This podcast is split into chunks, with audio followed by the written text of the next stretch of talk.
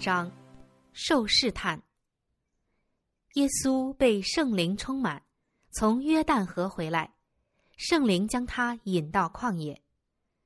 马可的记载更有意义，他说，圣灵就把耶稣催到旷野里去，他在旷野四十天受撒旦的试探，并与野兽同在一处，那些日子没有吃什么。当耶稣被引到旷野去受试探时，是圣灵引去的。耶稣并没有去招惹试探，他到旷野是要独处沉思，默想他的使命和工作。他要借进食祈祷来激励自己，踏上他所必须行走的血路。撒旦知道救主去了旷野，便以为向他下手的最好时机到了。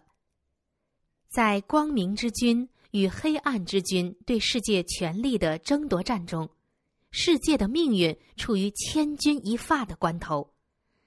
撒旦引诱人类犯罪之后，就声称全地都是属于他，并自命为世界的王。他既使人类的始祖与他的性情同化，就想在地上建立自己独立王国。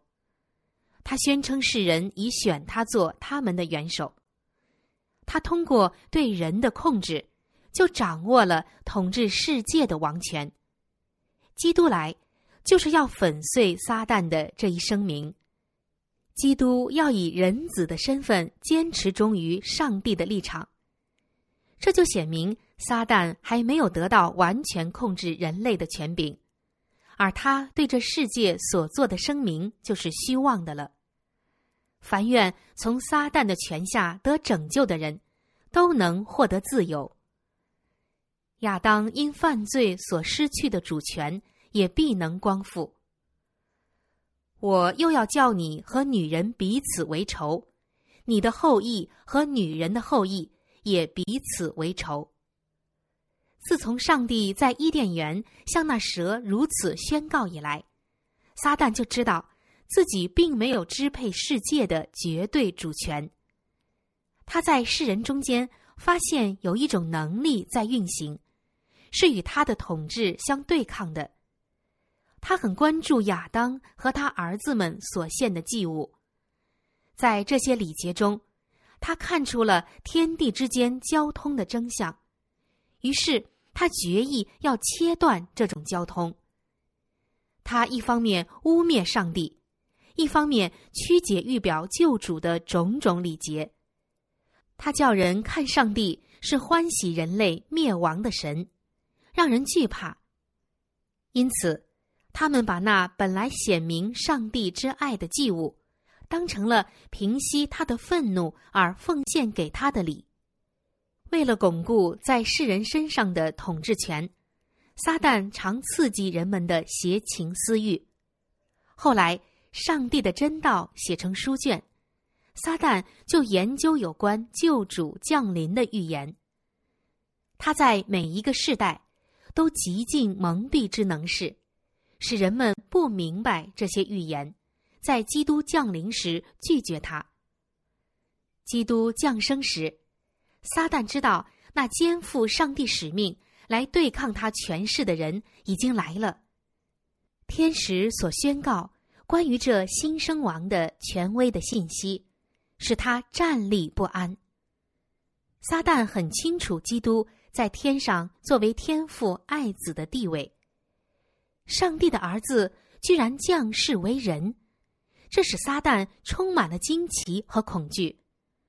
他不能测透这重大牺牲的奥秘，他那自私的心不能理解上帝为受蒙骗的人类所怀的大爱，天庭的荣耀和祥宁，与上帝交往的快乐，这些世人只能隐约领悟几分，但这一切是那曾遮掩约柜的基路伯路西弗所熟悉的。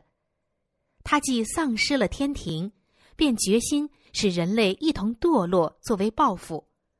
为要达到这个目的，他使世人轻视天上的事，专以地上的事为念。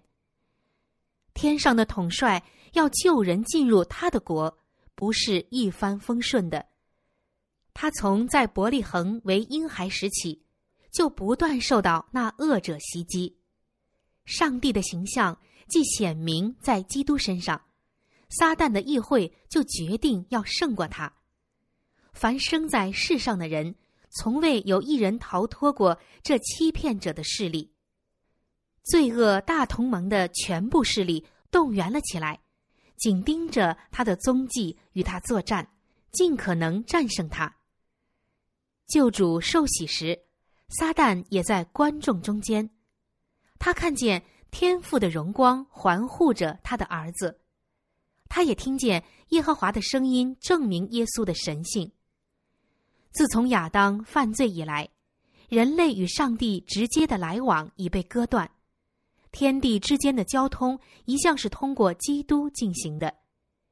如今，耶稣既来成为最深的形状，天父就亲自开口了。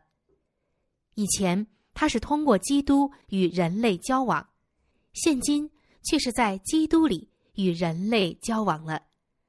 撒旦本来希望，由于上帝对罪恶的憎恶，天与地将永远分离。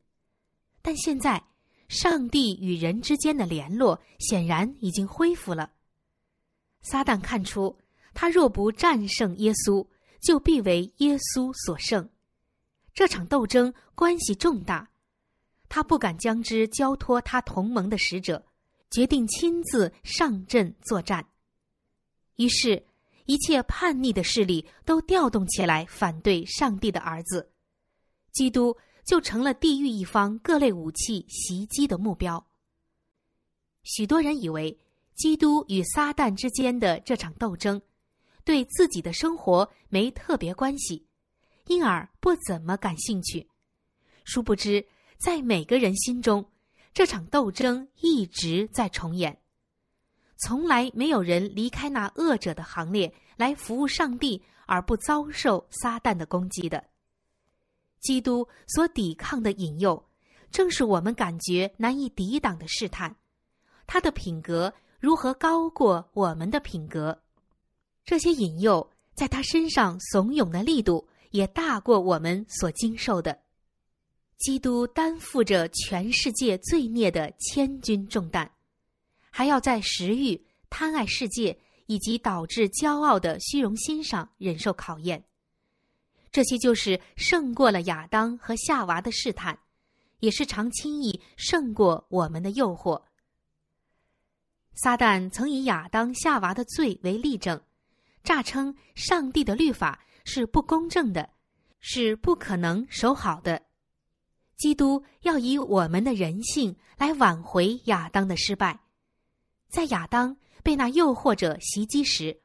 罪恶的摧残根本还没临到他身上，他还是一个健全无缺、身心元气十足的壮士，而且在他周围还有伊甸园的荣美，每日都能与上帝的圣者交往。可是，在耶稣到旷野与撒旦交战之时，情形就大不相同了。那时，人类的体力、智能和品格。已经受过四千年的退化，而基督承受了堕落人类一切的软弱，唯有如此，他才能将人类从堕落的深渊中拯救出来。许多人说，基督是不可能被试探所胜的，果真如此，他就不能处在亚当的地位，也不能得到亚当所未曾得到的胜利了。如果。我们的斗争在任何方面比基督的斗争更为艰难，那他就不能援救我们了。其实，我们的救主取了人性，以及人性一切的软弱，他取了人的本质，并有屈服于试探的可能。我们所经受的考验，没有一样是他所没有经受过的。对基督的试探。如同对伊甸园中那一对圣洁夫妇的一样，第一个大考验是从食欲入手，破坏从何处开始，救赎我们的工作也必须从何处起始。亚当既因放纵食欲而堕落，基督就必须因克服食欲而得胜。他进食四十昼夜，后来就饿了。那试探人的近前来，对他说：“你若是上帝的儿子，可以吩咐这些石头变成食物。”耶稣却回答说：“经上记着说，人活着不是单靠食物，乃是靠上帝口里所出的一切话。”从亚当直到基督的日子。自我放纵使食欲和情欲的势力几乎达到支配全身的地步，因此世人败坏多病，靠自己是没有制胜的可能的。作为人类的代表，基督经受了最严峻的考验而大获全胜，他为我们运用了比饥饿或死亡更强大的自制力，而且。这一次胜利牵涉到我们与黑暗势力一切斗争中的其他问题。当耶稣进入旷野时，天父的荣光环绕着他，他全神贯注于同上帝的交通之中，超脱了肉体的软弱。但随后荣光消退了，他便留在那里与试探搏斗，试探时刻向他进逼。他的血肉之躯在等待着他的斗争前一时畏缩了，他进食祷告四十天之久，因饥饿而软弱憔悴，因精神痛苦而消瘦枯槁，他的面貌比别人憔悴，他的形容比世人枯槁。现在是撒旦的机会了，现在他以为可以得胜基督了。有一个装作自天而降的使者来到救主面前，好像是为要答应他的祈祷。他说自己是奉上帝差遣来宣告基督进食的结束，正如从前上帝差遣天使命令亚伯拉罕不可下手奉献以撒一样。现在，天父对基督甘愿踏上血路已经满意，故他来解救他。这就是带给耶稣的信息。救主正因饥饿发昏，当他渴望食物时，撒旦突然来到他面前，指着野地上像面包形状的石头，说：“你若是上帝的儿子，可以吩咐这些石头变成食物。”虽然魔鬼表面好像光明的天使，可是。这头一句话却现出了他的原型：“你若是上帝的儿子。”这句话暗含着不信。如果耶稣照撒旦的建议去做，就是承认了他的怀疑。那试探者当初成功的胜过了人类，如今他打算用同样的方法来制服基督。从前在伊甸园中。他是何等狡猾的向夏娃进攻！上帝岂是真说不许你们吃园中所有树上的果子吗？上帝固然发过一道禁令，但试探者讲话的声调和神情里，隐含着轻蔑上帝言语的态度，暗示否定的意思，怀疑上帝的诚实。撒旦想把一种观念灌输到夏娃心中，就是。上帝不会照他所说的话去行的，而且，上帝不许人吃这么美好的果子，是与他对人类的慈爱相违背的。照样，试探者现在想用自己的心意来影响基督。你若是上帝的儿子，这句话，在撒旦心里引起刺骨的夙愿。他说话的声调表示极端的不幸。难道上帝会这样对待自己的儿子吗？难道上帝会把他撇在旷野与野兽同处，没有食物，没有同伴，没有安慰吗？他暗示，上帝的意思绝不会叫他儿子落到这样的境遇中。你若是上帝的儿子，可以显出你的能力来，救你自己脱离这逼人的饥饿，吩咐这些石头变成食物吧。这是我的爱子，我所喜悦的。这句从天上来的话，还在撒旦耳中响着呢。他决心使基督不相信这见证，但上帝的话是基督对自己神圣使命的确证。他已经来到人间做个人，而这句话说明了他与上天的关系。撒旦的目的是要使基督怀疑这句话。如果基督对上帝的信心能被动摇，撒旦知道整个斗争的胜利就是他的，他就能击败耶稣了。他希望基督在灰心丧志和极端饥饿的压力之下失去对父的信心，而为自己行个神迹。如果基督这样做的话，救恩的计划就被破坏了。从前，撒旦与上帝的儿子第一次交锋时，基督是天军的统帅，而那领导天上叛乱的撒旦被摔了下来。现在，他们的情形显然是颠倒过来了，故撒旦尽量利用他自以为占有的优势。他说：“最有能力的一位天使已从天上被驱逐下来了。”说耶稣的形象显明他就是那堕落的天使，为上帝所摒弃，世人所唾弃。一位神明应能行个神迹来证明自己的身份。你若是上帝的儿子，可以吩咐这些石头变成食物。试探者极力怂恿他说：“如此具有创造力的作为，是断定你有无神性的证据。”足以结束这场争论。耶稣忍耐着静听这大欺骗者的话，不是没经过一番斗争的。但上帝的儿子并不需要向撒旦证明自己的神性，或是说明他屈尊降卑的理由。若满足叛逆者的要求，对人类的幸福或上帝的荣耀都没有好处。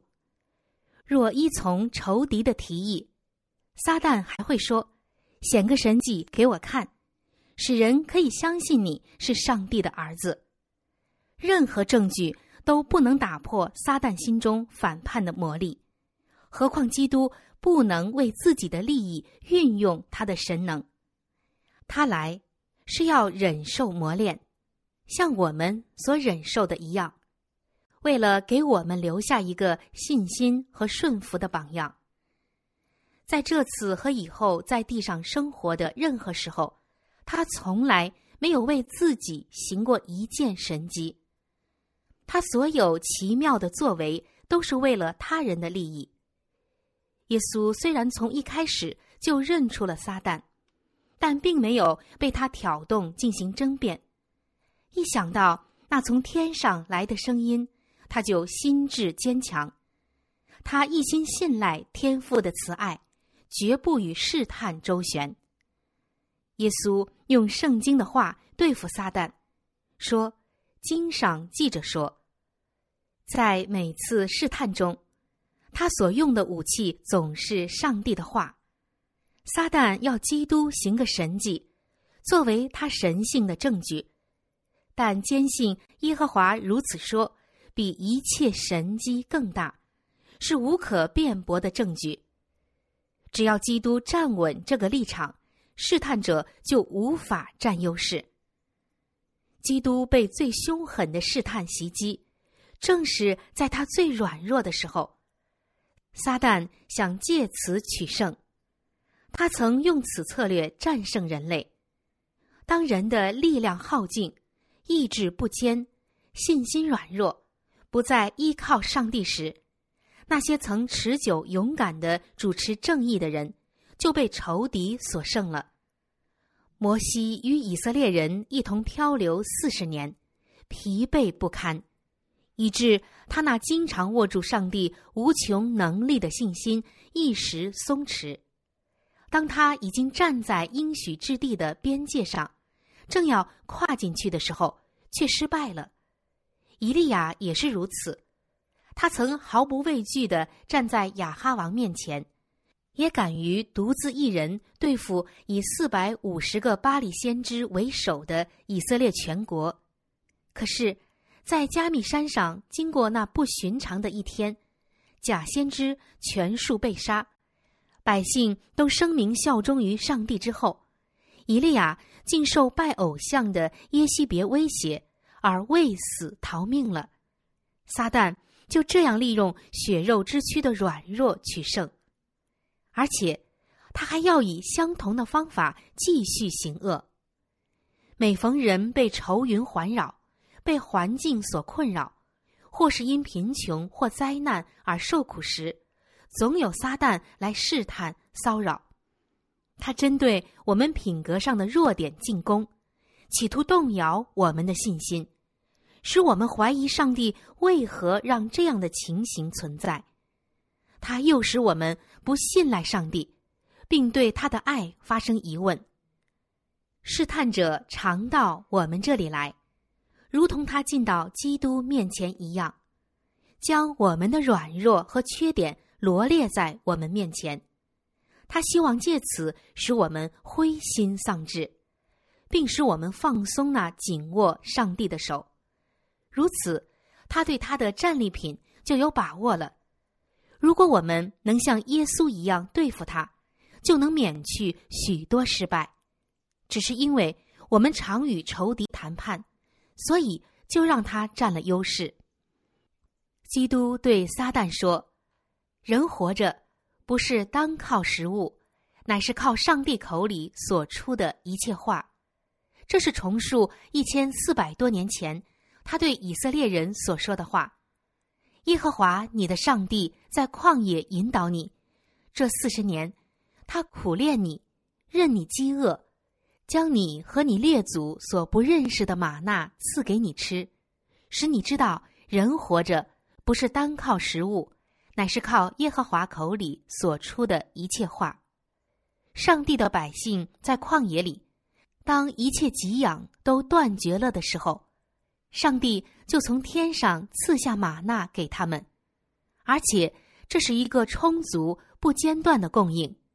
这种供应是要教导他们，何时他们信赖上帝，遵行他的道，他就必不丢弃他们。现在，基督自己实践了他从前教导以色列人的教训。古时，上帝的话曾使希伯来的群众得到了援助。如今，这样的话也能使耶稣得到援助，所以，耶稣静候上帝钦定的解救时辰来到。为了顺从上帝，他才来到旷野里。如今，他不能为了得点食物而随从撒旦的诱惑，在全宇宙的注视之下，他证明须臾偏离上帝的旨意，比遭受任何灾祸更为可怕。人活着不是单靠食物，乃是靠上帝口里所出的一切话。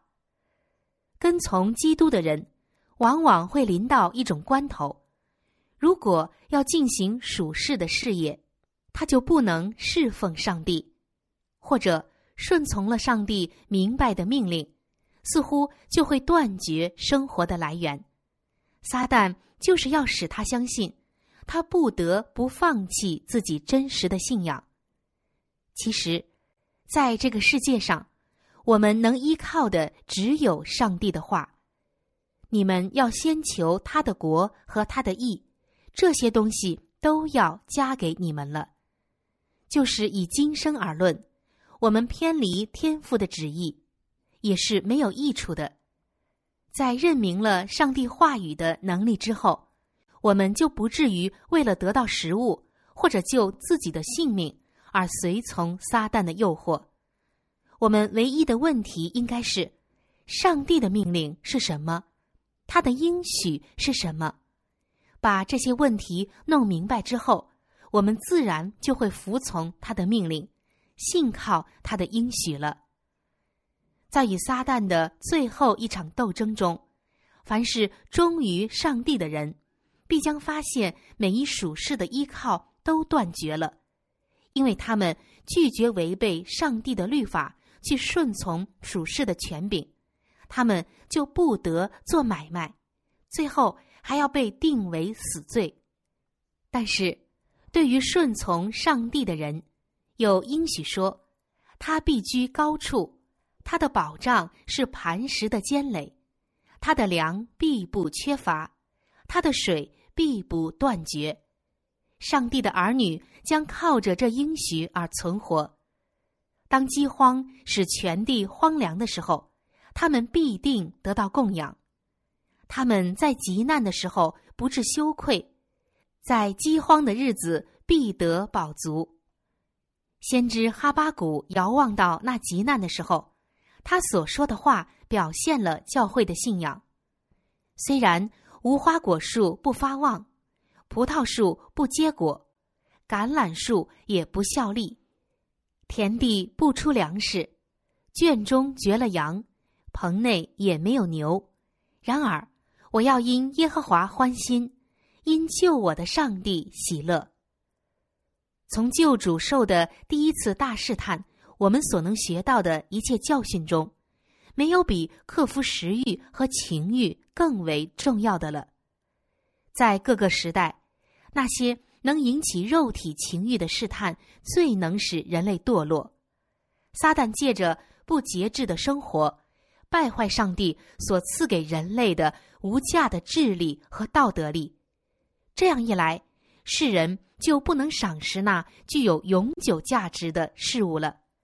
借着肉体情欲的放纵，撒旦企图从人的心灵中消灭每一个向上帝的地方。在基督第一次降临时，人类不加约束的纵欲及其疾病与败坏的后果，必定在他第二次降临之前更加严重的出现。基督说：“那时世界的景况将要像洪水以前的日子，和索多玛、俄摩拉的时候一样。那时，人终日所思想的尽都是恶。”我们现在正处于那大而可畏之日的边缘，救主进食的教训应当深入我们的内心。唯有从基督所忍受的无法形容的痛苦之中，我们才能估计到那不受抑制之纵欲的害处。他的榜样说明，我们获得永生的唯一希望，在于控制食欲和情欲，使之服从上帝的旨意。靠自己的力量，我们不能克制自己堕落天性的邪欲。撒旦通过这个途径使我们遭受试探。基督知道，仇敌一定会利用每个人遗传的弱点，并阴险的怂恿他们，使那些不依靠上帝的人陷入他的网罗。我们的主既走过了世人所必行的路。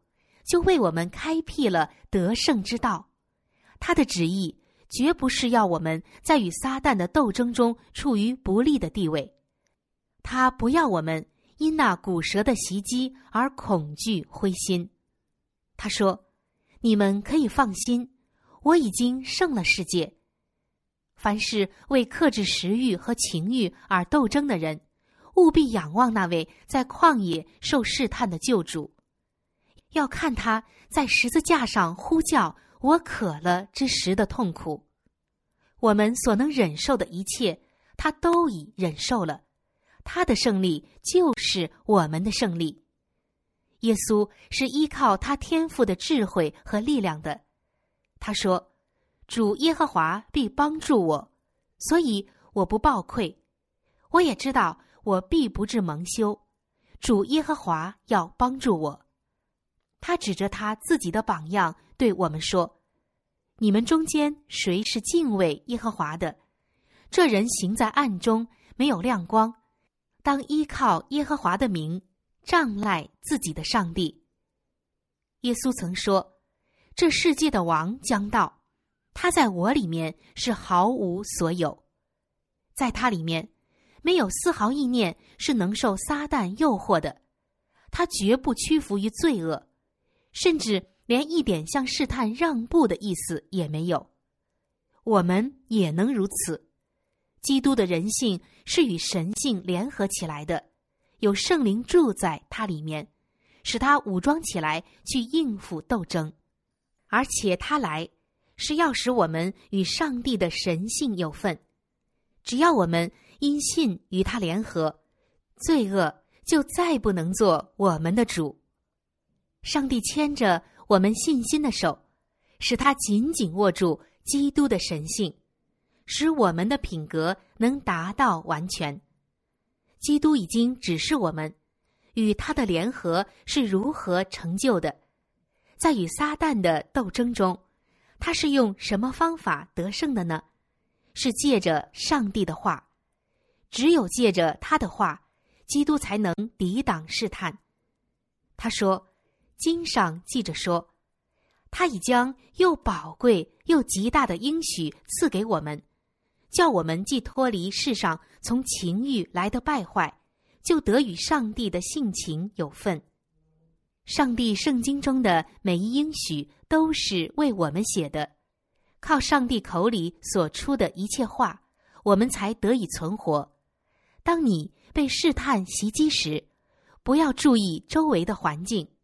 也不要注意自己的软弱，只要注意上帝话的能力，其中的力量都是你的。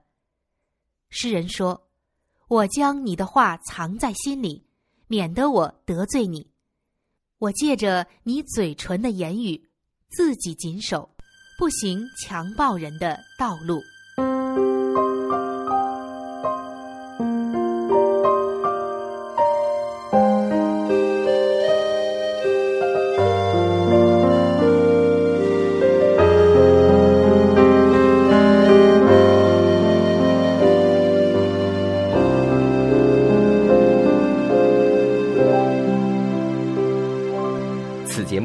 由巨响媒体为您精心呈现。